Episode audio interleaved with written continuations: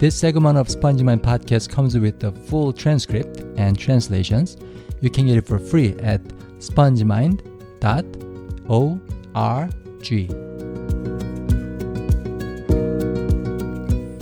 안녕하세요. 스펀지마인드 존슨입니다. 저는 한국과 미국 이 두 나라에서 살아봤어요. 그리고 이 두 나라의 소비 문화에는 흥미로운 차이가 있다는 걸 알게 되었습니다. 대체적으로 미국에서는 소비를 미화해서 생각해요. 최대한으로 즐기면서 살라는 거죠. 갖고 싶은 것도 다 사고, 맛있는 것도 양껏 먹고, 여행도 원 없이 다니고, 그렇게 사는 게 좋다는 거예요. 반대로 제가 어렸을 때 겪었던 한국 문화는 그렇지 않았습니다. 절약을 굉장히 큰 미덕으로 생각했어요. 너무 욕심내고 많이 소비하는 걸 좋지 않게 봤다는 거죠. 그 재밌는 예가 바로 몽당 연필인데 이건 아주 오래 써서 무지하게 짧아진 연필을 말합니다. 너무 짧아져서 더 이상 잡을 수 없는 연필.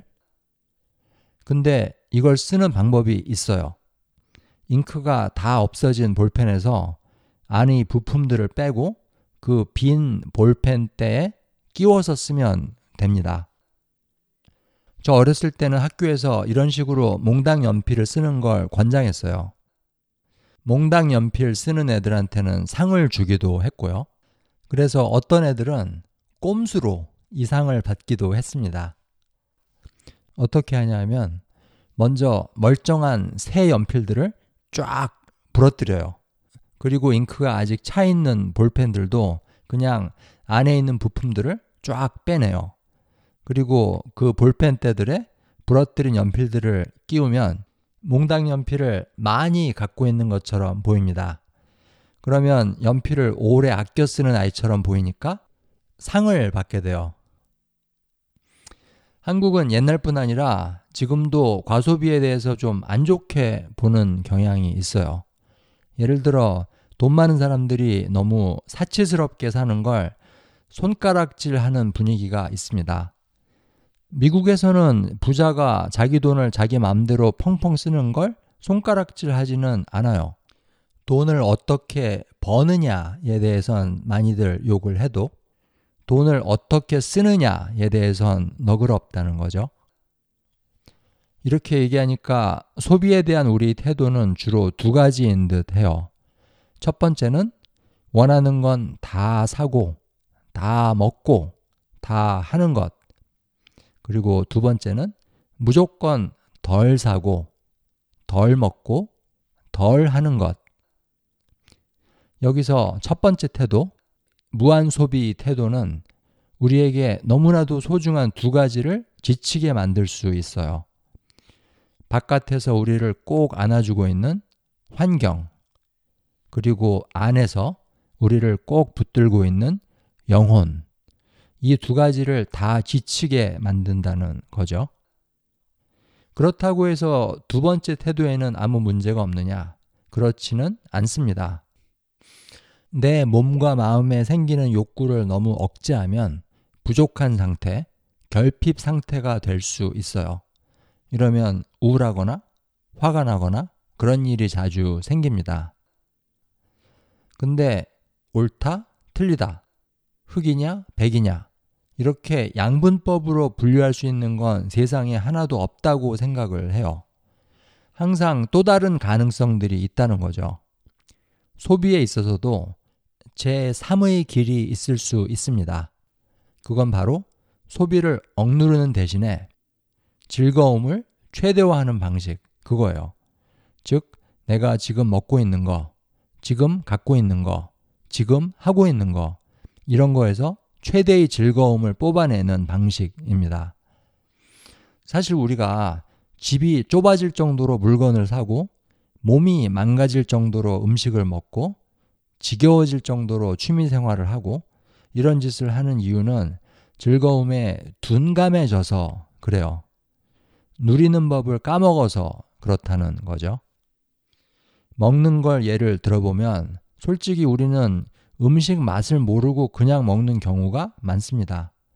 딱 처음 한 입 먹을 때만 맛을 제대로 느끼고 그 다음은 그냥 씹고 넘겨요. 먹으면서 말하느라고, 생각하느라고, 핸드폰 보느라고 음식 맛을 못 느낍니다. 이렇게 즐거움을 누리는 법을 잊어먹은 상태, 이런 상태에서 계속 소비를 하는 건 밑빠진 독에 물붓기예요. 아무리 쇼핑을 해도, 아무리 여행을 다녀도, 아무리 고급 요리를 먹어도 뭔가 허전합니다. 이러면 양이 부족해서 그런 줄 알고 더 많이 먹고, 더 많이 사고, 더 많이 돌아다니게 돼요. 근데 이게 양의 문제가 아닐 때가 많습니다. 즐거움을 최대화하려면 똑같은 거에서 새로운 걸 찾는 기술을 익혀야 돼요. 사실 세상의 모든 것들은 계속 바뀝니다. 물건도, 행위도, 감정도 다 그래요. 예를 들어 똑같은 티셔츠라도 그걸 입을 때의 기분은 이번 주와 다음 주가 다를 수 있어요. 이런 변화를 감지해내고 즐기는 기술을 익히는 게 필요합니다. 자연 속에 있는 것들은 문자 그대로 항상 변해요. 완전히 똑같은 상태를 두 번 이상 반복하지 않는다는 거죠. 예를 들어 구름. 구름은 항상 바뀝니다. 그래서 같은 언덕 위에 10번을 올라가더라도 그건 10번이 다른 경험을 하는 거예요. 10개의 다른 하늘을 보는 거니까. 그리고 우리 주변에 정말 흔하게 있는 거. 나무. 이것도 계속 바뀌어요. 봄, 여름, 가을, 겨울에 따라 다를 뿐 아니라 하루하루가 달라요. 에이, 나무란 게 뭐 그렇게 빨리 변해. 오늘이랑 내일이랑은 똑같지 뭐. 그런 생각이 든다면 오늘 한번 나무에 달려있는 나뭇잎 숫자를 세보세요. 그리고 내일 다시 세보세요. 분명히 다를 겁니다. 즐겁게 사는 거에는 새로움이 필요해요. 그리고 이 새로움이란 걸 우리는 보통 돈 주고 사려고 합니다. 근데 돈 주고 새로움을 구매하는 건 한계가 와요. 새로움을 맛볼 수 있는 입맛이 떨어질 수 있습니다. 또는 새로움을 살 수 있는 돈이 떨어질 수도 있고요. 그래서 이미 우리 눈앞에 있는, 우리 입 안에 있는, 우리 귀에 이미 들리고 있는 그런 숨겨진 새로움을 찾아내는 기술이 필요해요. 어, 비행기를 버스 타듯이 맨날 여기저기 돌아다녀야만 새로운 걸 경험할 수 있는 건 아닙니다.